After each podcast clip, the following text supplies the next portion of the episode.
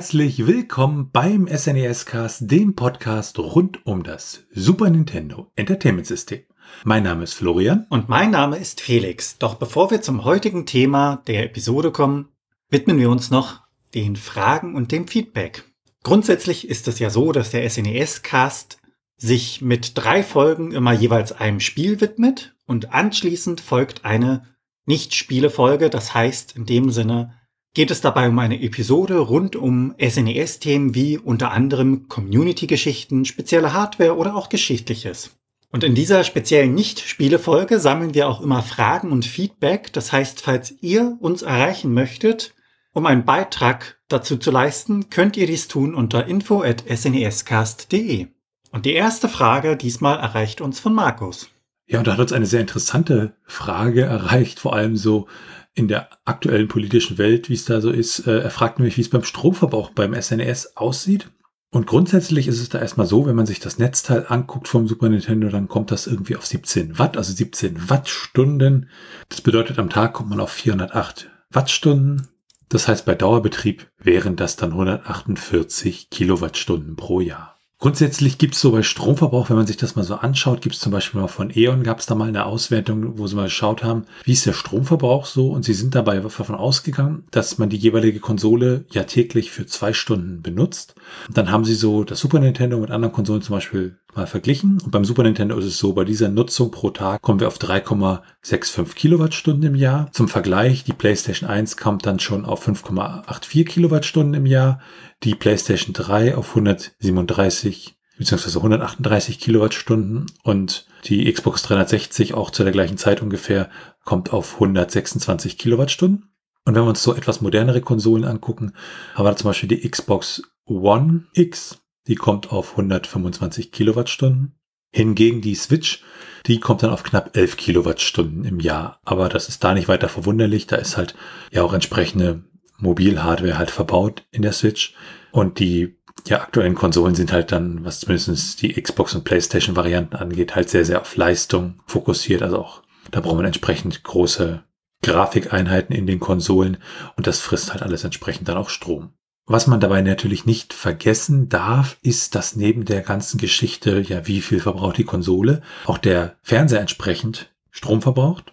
Und da gibt es dann aber auch wieder gute Nachrichten, weil wenn man ein CRT mit einem LCD-Display vergleicht, dann ist es wirklich so, dass ein äh, CRT, also ein, eine, ein Röhrenfernseher, der verbraucht so im Mittel, sagt man so dreimal mehr Strom als ein entsprechender LCD und je nach Technologie bei den modernen Fernsehern äh, sind die teilweise sogar noch sparsamer. Also da äh, haben wir mit den großen Fernsehern zwar ja wieder ein bisschen in, in, in Bildfläche und damit wieder in, in LEDs investiert, die dann leuchten müssen, aber es ist halt wesentlich sparsamer als die alte Technik mit dem entsprechenden Röhrenfernseher. Und eine weitere Frage haben wir von Julia Alten. Sie fragt, welche Spiele wir damals zu Hause hatten, also selbst gespielt haben als Cartridge und das ist witzig, weil wir hatten ja schon mal eine Liste für den Podcast gemacht. Ich persönlich hatte keine. Ich habe das dann eher bei Freunden gespielt. Aber Florian hatte eine Reihe von Spielen. Ja, wenn wir da mal so einen Blick auf die Liste werfen, wobei mir gerade auffällt, dass sie sehr unsortiert ist, aber das soll hier nicht stören. Ich lese einfach mal komplett vor. Ähm, wir haben Rival Turf, Rise of the Robots, Super Protector, Secret of Evermore, F-Zero, Star Fox, SimCity, Super Mario All-Stars, Bubsy in Close Encounters of the Feared Kind, ein Super Game Boy, Super Street Fighter, Illusion of Time, Pitfall, A Mayan Adventure, Metal Marines, Lufia 2, Super Star Wars. Und jetzt wird's interessant. Äh, ich bin mir nicht sicher, weil damals ich habe sehr viele Erinnerungen an äh, Zelda A Link to the Past. Ich bin mir aber auch irgendwie relativ sicher, dass ich das Modul nie hatte und ich weiß halt nicht, wo ich dieses Spiel dann entsprechend gespielt habe an der Stelle. Ähm, das ist halt ganz interessant. Ähm, und was man vielleicht jetzt auch rausgehört hat, einige Namen werden auch im Zusammenhang mit dem SNES-Cast halt bekannt vorkommen, weil wir über einige dieser Spiele wirklich schon Episoden gemacht haben, zum Beispiel Metal Marines. Und ähm, wir versuchen uns dann auch unsere eigenen Spiele, die wir damals so gespielt haben, auch so ein bisschen zu strecken, dass wir die nicht alle am Stück behandeln, sondern auch immer wieder Spiele haben, die wir wirklich in unserer Kindheit dann entsprechend gespielt hatten und äh, da ja das auch dann im SNES-Cast entsprechend behandeln. Und dann haben wir noch Feedback bekommen, nämlich einen Kommentar von Sascha. Der hatte uns an die Episode, in der es um das Zubehör für das SNES ging, einen Kommentar rangehangen, hat noch mal ein bisschen über seine Zubehörartikel für Super Nintendo geredet und äh, ja auch bedauert, dass das mit den Lightguns beim modernen Geräten leider nicht mehr funktioniert. Und er hat uns auch eine Frage gestellt, nämlich wie spielen wir ja Multiplayer-Titel halt zusammen für einen SNES-Cast und machen wir das online oder äh, auf der Couch, so wie er hier schön schreibt. Und ähm, ja, das ist bei uns dann so ein bisschen, wir wohnen ein bisschen weit auseinander und da ist es dann halt so, wir versuchen immer, wenn wir mal wieder ja an einem Platz sind, dann praktisch vor Ort die Multiplayer-Titel sozusagen schon mal eher vorzuspielen, dass wir die Multiplayer-Geschichten für Titel, die wir wissen, die wollen wir in den nächsten Monaten unter Umständen im SNES-Cast behandeln, schon mal spielen. Und ansonsten haben wir es auch übers Netz probiert. Also da gibt es ja Netplay in einigen Emulatoren, was mir recht hat schlecht manchmal funktioniert und auch andere Dienste, um sowas machen kann. Das ist sicherlich auch nochmal was, worüber wir nochmal eine Episode machen werden, wo wir dann halt dieses, ja, wie kann man online mit dem Super Nintendo heutzutage spielen? Gibt es da sinnvolle Lösungen? Was taugen die? Da haben wir definitiv noch was, was wir auf unserer großen Liste haben. Aber alles in allem kann man sagen, idealerweise halt, ja, im gleichen Raum, wenn es sich ergibt. Ansonsten, wenn es halt gar nicht anders geht, halt irgendwie versuchen, übers Netz das Ganze mal zu spielen. Äh, wobei das eher unsere ja nicht so bevorzugte Variante ist. Das stimmt, da erinnere ich mich an den einen oder anderen Versuch, der nicht so geklappt hat, wie das Ganze geplant war. Und damit kommen wir zum heutigen Thema. Es geht diesmal um Zeitschriften rund um das SNES. E Speziell im Fokus sind dabei vor allem die deutschsprachigen Zeitschriften beziehungsweise die aus dem deutschsprachigen Raum. Allerdings werden wir auch einen Blick über den Tellerrand werfen und internationale Zeitschriften ein wenig näher beleuchten. Mit dieser Episode wollen wir also einen kleinen Überblick über das Arsenal an Zeitschriften geben, welches sich rund um das SNES e entwickelt hat. Werfen wir einen Blick auf die Hintergründe. Ja, während wir heutzutage natürlich ja das gesamte Weltwissen halt auf unserer Hand in Form eines Handys haben oder am Rechner sitzen und einfach alle möglichen Informationen aus dem Internet bekommen können, sei es durch Online-Magazine, Blogs oder Videos auf YouTube und anderen Videoplattformen. Also da gibt es ja wirklich, oder auch Podcasts natürlich, da gibt es aber wie gesagt unendlich viele Möglichkeiten, sich heutzutage zu informieren und das ist natürlich ziemlich toll, auch weil sich da gewisse Zusammenarbeitsmodelle auch dann etabliert haben, wie bestimmte Leute zusammenarbeiten, um halt solche Publikationen, Videos etc. zu machen. Oder auch bei Projekten rund um das Super Nintendo zum Beispiel zusammenarbeiten, wenn es so in Richtung Präservation geht. Aber in der Blütezeit des SNES e war das halt ein bisschen anders. Es gab zwar das Internet und auch das World Wide Web war da wenn man dann noch mal kurz einen Einschub macht, also Internet ist ja sozusagen, wenn man es mal ganz vereinfacht runterbricht, ja irgendwie eine Art Technologie, mit der wir Rechner miteinander verbinden können, dass sie halt global kommunizieren können. Und auf diesem Internet gibt es dann sozusagen unterschiedliche Dienste, zum Beispiel, was weiß ich, Gopher oder Usenet und World Wide Web, also www. Das, was wir dann halt kennen aus unseren Webseiten, ist halt nur einer dieser Dienste. Aber wie gesagt, das gab's halt alles noch entsprechend nicht oder beziehungsweise war alles noch in den Kinderschuhen. Und so hat man sich halt anders informiert. Und eine wichtige Infoquelle an der Stelle waren halt wirklich Zeitschriften. Und ähm, wenn man sich das mal so historisch anguckt, dann war es dann so, dass so ja äh, bis zu den 2000er Jahren wirklich die, die Verbreitung von diesen Zeitschriften wirklich extrem zugenommen. Es gab für unterschiedlichste Systeme Zeitschriften, für PC, für äh, äh, die entsprechenden Konsolen, aber auch so Magazine, die halt bisschen größer waren und sich mit mehreren Systemen zum Beispiel befasst haben. Und das ging halt ja bis so in die 2000er immer weiter. Und wenn man dann mal so schaut, so ab 2005 sind dann die ganzen Auflagenzahlen halt eingebrochen, weil sich dann halt auch so ja entsprechende Internetzugänge auch in der Allgemeinbevölkerung durchgesetzt haben und man halt ja sich viel schneller, besser Wobei besser vielleicht weiß man zu dem Zeitpunkt nicht wirklich, aber man konnte sich halt relativ unkompliziert informieren. Und eine zweite Sache, die zumindest aus der PC-Welt so ein bisschen ja auch reingespielt hat, ist, dass man früher halt auch CDs oder DVDs beigelegt hat, um, um halt äh, irgendwelche Demo-Versionen oder Vollversionen ja an die Leute zu bringen zu günstigen Preisen. Ja, heutzutage haben wir dann Magazine wie IGN oder 4Players oder andere Magazine, da gibt es im deutschen Raum auch einige, und da wird das Thema Spielejournalismus halt entsprechend weiter beackert. Schauen wir uns im nächsten Schritt die Zeitschriften in Deutschland etwas genauer an. Wir haben uns bei den Zeitschriften auf diejenigen konzentriert, die in der Zeit des SNES e wirklich lagen. Das heißt, diese Zeitschriften haben dann SNES-Spiele beziehungsweise regelmäßige Themen, die das SNES e betreffen, behandelt und es gibt allerdings auch Zeitschriften, die fallen jetzt dementsprechend da raus, zum Beispiel die Bravo Screen Fun, denn diese ist ja erst 1997 erschienen. Das war ja eher am Ende der SNES-Zeit. Und die erste Zeitschrift, die wir uns anschauen, ist die ASM. Ja, und ASM steht dabei für aktueller Softwaremarkt und wurde rausgegeben vom Tronic Verlag. Die Erstausgabe erschien dabei 1986 und eingestellt wurde das Ganze schlussendlich 1995. Ja, das Ganze erschien immer monatlich und hauptsächlich beschäftigte sich das Ganze halt mit Computerspielen und man hatte dort auch ja den Fokus auf halt unterschiedlichste Konsolen gelegt. Und es wurden halt entsprechend zum Beispiel Spiele getestet mit entsprechenden Infoboxen, wo halt Grafik, Sound und andere Sachen wie die Spieleidee oder bestimmte Motivationen dann ja auch benotet wurden. Also in den Spielzeitschriften grundsätzlich hat man dann ja immer sehr viele Bewertungssysteme gehabt. Und ähm, ASM war auch sehr beliebt. Das war unter anderem auch dadurch bedingt, dass sie halt ja zum Beispiel Leserbriefe ja sehr, sehr viel in ihrem Magazin hatten, also denen praktisch im Magazin auch sehr viel Platz einräumten und auch ja durch den, den Stil, wie die Redakteure halt ihre Artikel schrieben, das wirkte dann halt alles sehr, ja, ich nenne es mal jetzt volksnah, beziehungsweise sehr community getrieben und dann entsprechend auch angenehm. Ende 1993 wurde die Zeitschrift dann umbenannt in ASM das Spaßmagazin und nochmal ein Jahr später, wieder Ende 1994, wurde das Magazin nochmal umbenannt in ASM das Computerspaßmagazin. Und ein paar Monate später, nämlich Anfang 1995, wurde dann die ASM eingestellt zugunsten eines Magazins, was sich dann ja mit PC-Spielen befasst hat, was aber wiederum auch ein Jahr später entsprechend eingestellt wurde. Das war dann die PC-Spiel. Daneben gab es noch das Club Nintendo Magazin. Der Club Nintendo an sich war ein Kundenbindungsprogramm, das sich auf die Jüngeren spezialisiert hatte und das Ganze war ein kostenloses Treueprogramm, bei dem man Punkte dafür bekam, wenn man ein Spiel gekauft hat oder unter anderem auch sein Feedback eingereicht hat.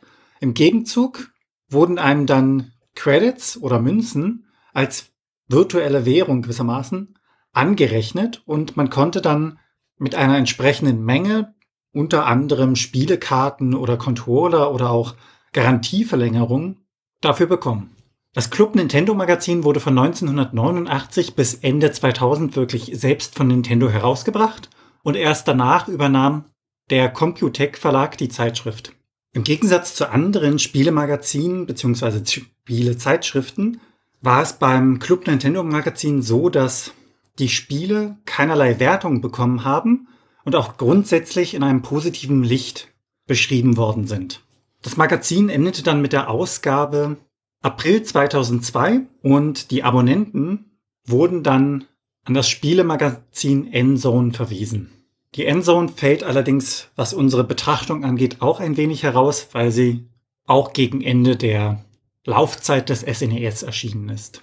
Chefredakteur der Zeitschrift war lange Zeit Claude Moitié und er dürfte dem einen oder anderen auch bekannt vorkommen, da er viele Spiele ins Deutsche übersetzt hat, unter anderem auch das Spiel Secret of Evermore. Das nächste Magazin, was uns da anschauen wollen, ist die Maniac, wobei das I in Maniac durch so ein ja Ausrufezeichen stilisiert wird.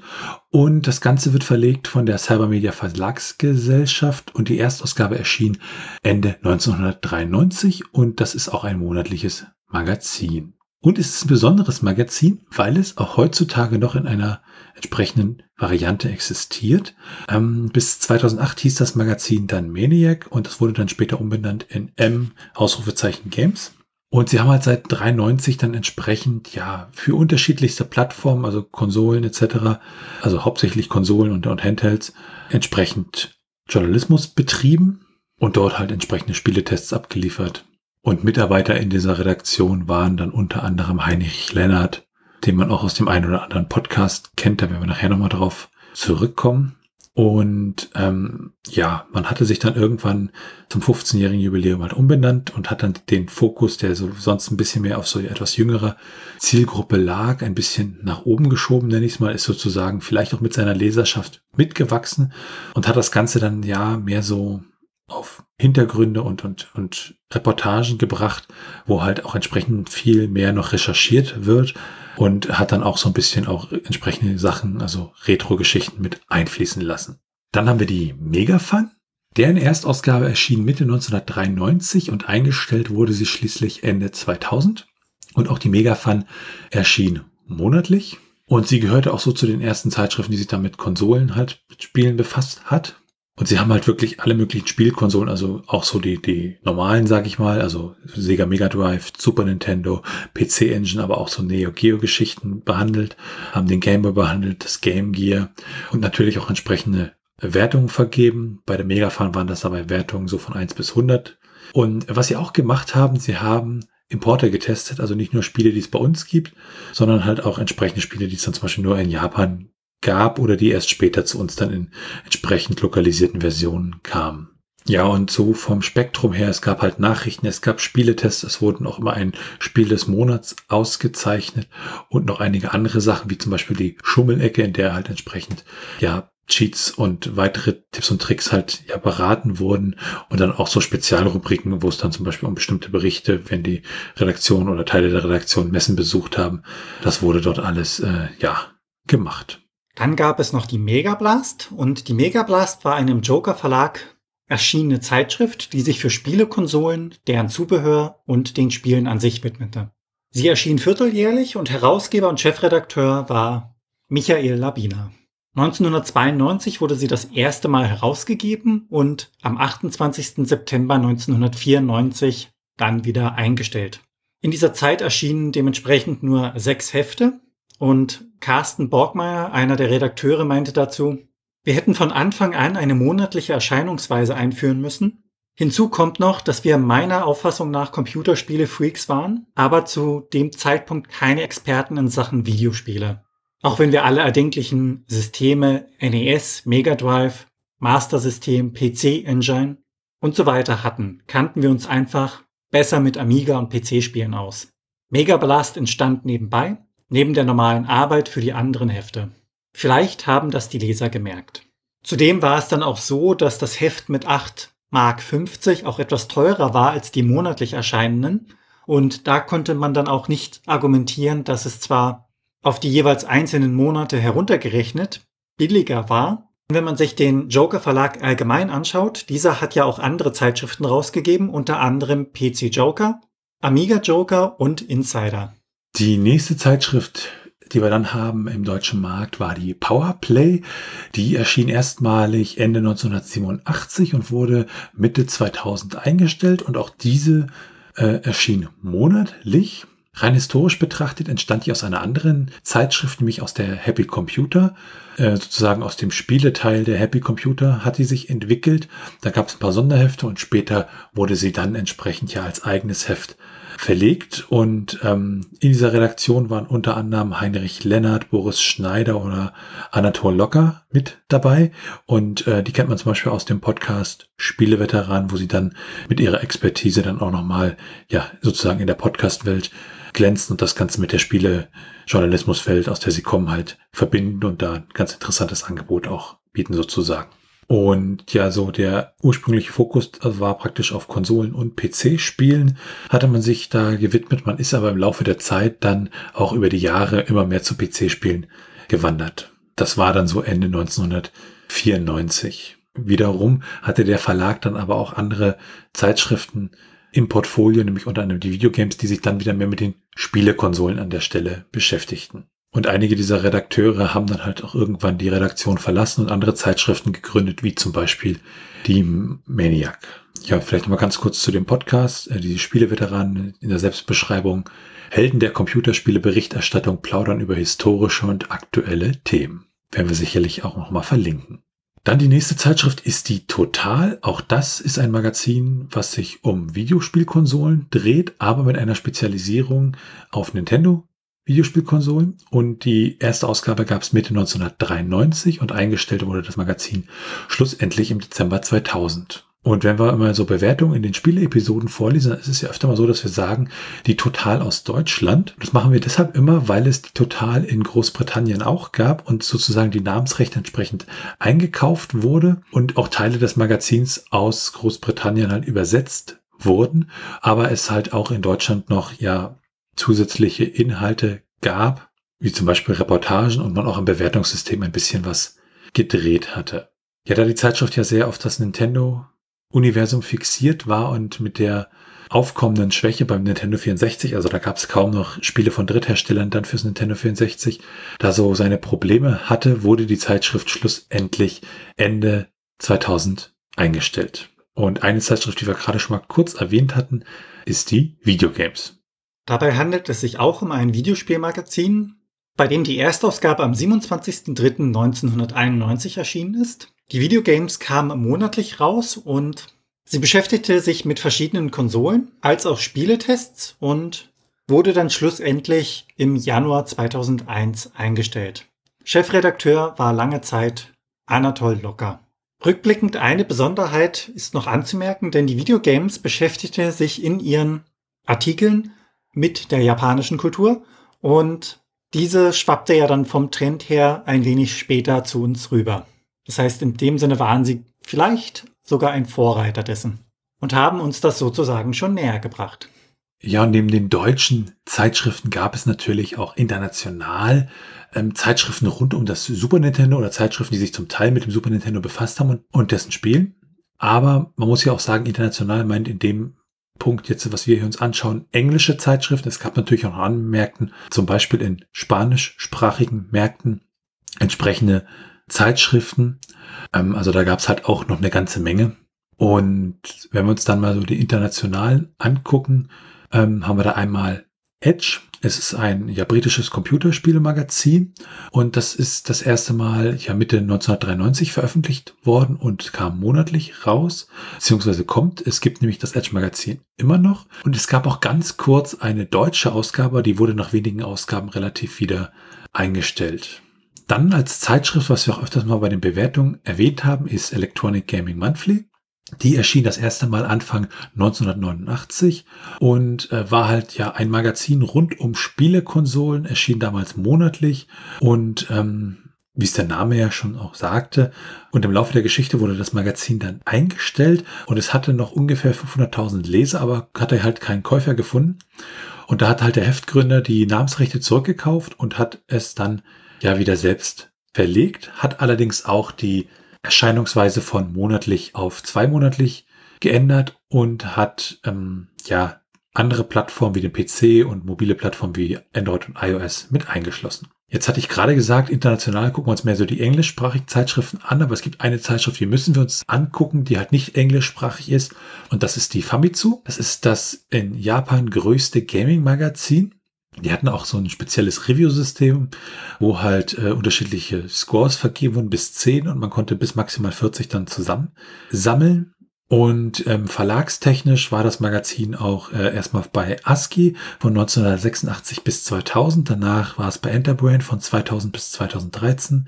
Dann ist es zu Kadokawa gewechselt von 2013 bis 2017 und dann von 2017 bis 2019 bei GZBrain gelandet. Und mittlerweile seit 2019 nämlich ist das Magazin bei Kadokawa Game Linkage.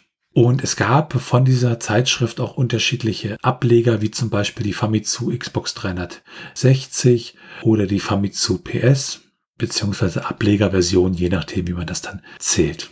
Und das nur ein ganz grober Überblick über die Zeitschriften, die es wirklich international gibt, weil es gibt da natürlich noch, vor allem wenn man in die Fremdsprachenmärkte geht, halt noch unglaublich viel mehr. Dann wollen wir noch einen ganz kleinen Blick werfen auf die heutigen Zeitschriften, wir hatten ja gesagt, so ein paar Zeitschriften wie die Edge und die Maniac, die gibt's halt heutzutage auch noch, aber es gibt auch Magazine, ähm, ja, die sich dann heutzutage auch wirklich noch wieder ums SNES e drehen, weil bei den heutigen Spielezeitschriften ist natürlich das Problem, da hat man eher selten noch mal einen Artikel über Super Nintendo oder dessen Spiele, aber es gibt halt auch Zeitschriften, die diesen Retro-Markt bedienen und eine dieser Zeitschriften ist die Retro Gamer.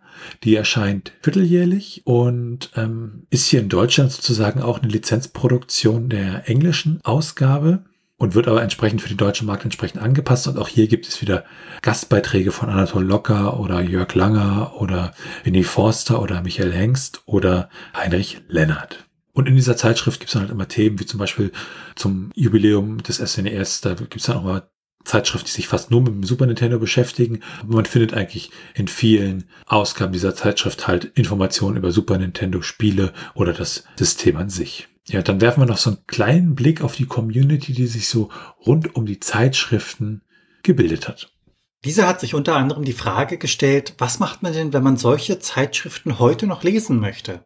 Und glücklicherweise gibt es da eine Reihe von Projekten, die das Ganze zum Beispiel digitalisieren. Oder Teile, wie zum Beispiel Testberichte, was cultboy.com macht. Daneben wären noch coolsmax.com zu nennen und Retromax. Die Links findet ihr auch in unserem Community Hub unter hub.snescast.de. Und dann hat uns Jochen noch auf eine Kleinigkeit aufmerksam gemacht, und zwar, dass ja nicht nur, äh, ja, ich sag mal, in der reinen Super Nintendo-Presse über Super Nintendo geredet wurde, so zum Beispiel auch in der Amiga-Presse, nämlich in der Amiga Joker. Da gab es den schönen Artikel, der auf den Titel hört, Amiga versus Super Famicom. Und der wurde zum Beispiel von cultboy.com digitalisiert. Wenn man sich da mal den Teaser anschaut, da heißt es dann, Längst ist der Amiga nicht mehr unangefochtener Herrscher im Reich der Zocker. Mit allen Mitteln wollen die Konsolen auf den Thron des Spielekönigs. Gegen Mega Drive und PC Engine konnte das Zepter zwar erfolgreich verteidigt werden, aber reicht die Kraft noch für Nintendos Champion. Und wir werden das Ganze mal verlinken, damit ihr euch das dann mal den ganzen Artikel da angucken könnt. Und damit kommen wir zur Meinung. Also ich weiß noch, damals, als ich ein bisschen kleiner war, äh, ja, wenn man da mit den Eltern irgendwie unterwegs war und dann zur Tankstelle musste und dort ein Magazin kaufen konnte, das war immer ziemlich toll und das Magazin dann während der Autofahrt lesen konnte. Und äh, ja, es war halt toll, diese Dinge zu erfahren und, und zu sehen, oh, guck mal, da gibt's Spiele und äh, oh, SimCity und was weiß ich. Also äh, das war toll und auch so, was ich immer sehr, sehr toll fand, auch so Leserbriefe, weil das dann wirklich so ein Austausch mit der Community war und das dann ja auch mal an einigen Stellen halt relativ unstandardisiert war, weil die Leute da halt geschrieben haben, was sie bewegt oder mal gefragt haben, ich komme ja an der der Stelle nicht weiter, das ist zu schwer, was mache ich da? Und grundsätzlich, also so diese ganze Magazinkultur, die fand ich da echt ziemlich toll. Und äh, ja, also das, das war schon echt was, was toll war. Natürlich heute in Zeiten des, des Internets und ist das natürlich dann auch die Frage, ja, lohnt sich da ein Magazin zu machen? Und das ist, verkauft sich dann ja auch entsprechend schlecht, wenn man es dann aus Business-Gesichtspunkten irgendwo betrachtet. Das kann man schon verstehen. Ja, also auf der einen Seite bin ich halt froh über die Möglichkeiten, die wir heutzutage haben. Auf der anderen Seite trauert man natürlich so ein bisschen in Nostalgie der Vergangenheit nach der goldenen Zeit der Computerspiele-Zeitschriften. Das ist natürlich auch ja ein bisschen schade. Aber an sich habe ich es immer gerne gelesen, was so da drin stand und Testberichte gelesen und äh, manchmal dann auch so Zeitschriften öfters mal gelesen und ähm, sie auch mal wirklich nach einem halben Jahr nochmal gelesen, ähm, wo man halt nicht durchs Handy und äh, den Rechner irgendwie ständig Ablenkung hatte, sondern halt ja dann mal dahin geguckt hat. Und äh, ja, es ist irgendwie auch schade, dass man dann wahrscheinlich auch Großteil dieser Zeitschriften später irgendwann mal entsorgt hat, leider Gottes. Wie sieht das bei dir aus? Was ist deine Meinung so zu dieser ganzen ja, Spielezeitschriften-Landschaft? Das gesamte Thema bringt mich heute zum Teil immer wieder zum Schmunzeln, denn man liest ja im Grunde nur noch auf dem PC, teilweise auf dem Smartphone und damals war das ja so, dass man zum Kiosk musste und im besten Fall hatte man ein Abo, dass das quasi im Briefkasten landete und da war man dann immer so aufgeregt, wenn man den Briefkasten öffnete und man hatte seine neue Zeitschrift. Dieses Gefühl ist ja heute gewissermaßen verloren gegangen. Und auch wenn man sich dann die Unterschiede, also die Inhalte mal anschaut, wenn zum Beispiel technische Daten mal erwähnt worden sind, was sich da so alles getan hat von damaligen Zeitpunkt bis zum jetzigen, ist das wirklich erstaunlich und da kann man sich mitunter einfach nur an den Kopf greifen und sagen, das hat uns damals genügt, das ist schon erstaunlich, wenn man so die Komfortfunktion von heute hat. Grundsätzlich bin ich aber wirklich froh, dass man heutzutage auch die Möglichkeit hat, einfach Komplettlösungen im Internet innerhalb von wenigen Sekunden nachzuschlagen, statt jetzt irgendwo in die Bibliothek oder zum Kiosk zu gehen, um sich eine Zeitschrift zu suchen, wo dann drin steht, Spiel XYZ, heute mit der Komplettlösung drin. Das wäre doch wirklich ein bisschen umständlich. Allerdings möchte ich den Zeitschriften noch zugute halten, dass das wirklich ein anderes Gefühl ist, einfach eine Zeitschrift in der Hand zu halten und durchzublättern. Das lässt sich ja nicht mal wirklich vergleichen, wenn man das auf dem Smartphone liest. Und zum anderen sind in Zeitschriften auch Dinge drin, auf die man aufmerksam wird, gerade weil man diese Zeitschrift gekauft hat. Also die waren einem vorher nicht bewusst und man wäre auch gar nicht auf die Idee gekommen, nach diesen Dingen zu suchen. Und dann sieht man sie in der Zeitschrift und ist doch positiv überrascht. Ja, und ich weiß noch, wo du das mit den Komplettlösungen ansprachst. Ich weiß zum Beispiel, die Bravo Screen Fun, die hatte so einen Dienst, da konntest du halt hinschreiben, ich hätte gerne die Komplettlösung für das und das Spiel und die haben sie dir dann ausgedruckt und geschickt. Das hat dann schon mal ein, zwei, drei Wochen gedauert, aber ja, sozusagen eine Art äh, Internet. Äh, du suchst etwas und bekommst die Komplettlösung. Und ich weiß, das war damals ein Dienst, den habe ich doch relativ häufig benutzt. Ich hatte da, glaube ich, am Ende dann irgendwie ein oder zwei Ordner mit Komplettlösung. Äh, an dieser Stelle nochmal, ja, vielen Dank an die Leute, die das damals gemacht haben. Das fand ich ziemlich toll. Und damit sind wir am Ende dieser Episode vom SNES Cast. Wenn ihr Fragen, Anmerkungen, Themenvorschläge oder Kritik habt, dann könnt ihr uns gerne schreiben per Mail an info.snescast.de. Zum Beispiel haben wir vielleicht eine Zeitschrift vergessen, die noch sehr, sehr wichtig war für Super Nintendo. Oder vielleicht auch eure Meinung zum Thema, sollte es heute wieder eine Zeitschrift rund um das Super Nintendo geben und womit sollte sie sich dann befassen? Ihr könnt uns auch auf der Webseite unter den einzelnen Episoden Kommentare dazu hinterlassen. Ansonsten bewertet uns bitte bei Apple Podcasts und anderen Podcast-Portalen. Und natürlich könnt ihr uns auch persönlich empfehlen. Ihr könnt uns auf Steady unterstützen, da könnt ihr Mitglied werden, kriegt dann so das ein oder andere kleinere Benefit. Und hier nochmal ganz, ganz großes Dankeschön an unsere bisherigen Unterstützer. Und wir freuen uns da wirklich riesig drüber und es hilft uns da wirklich, diesen Podcast zu machen.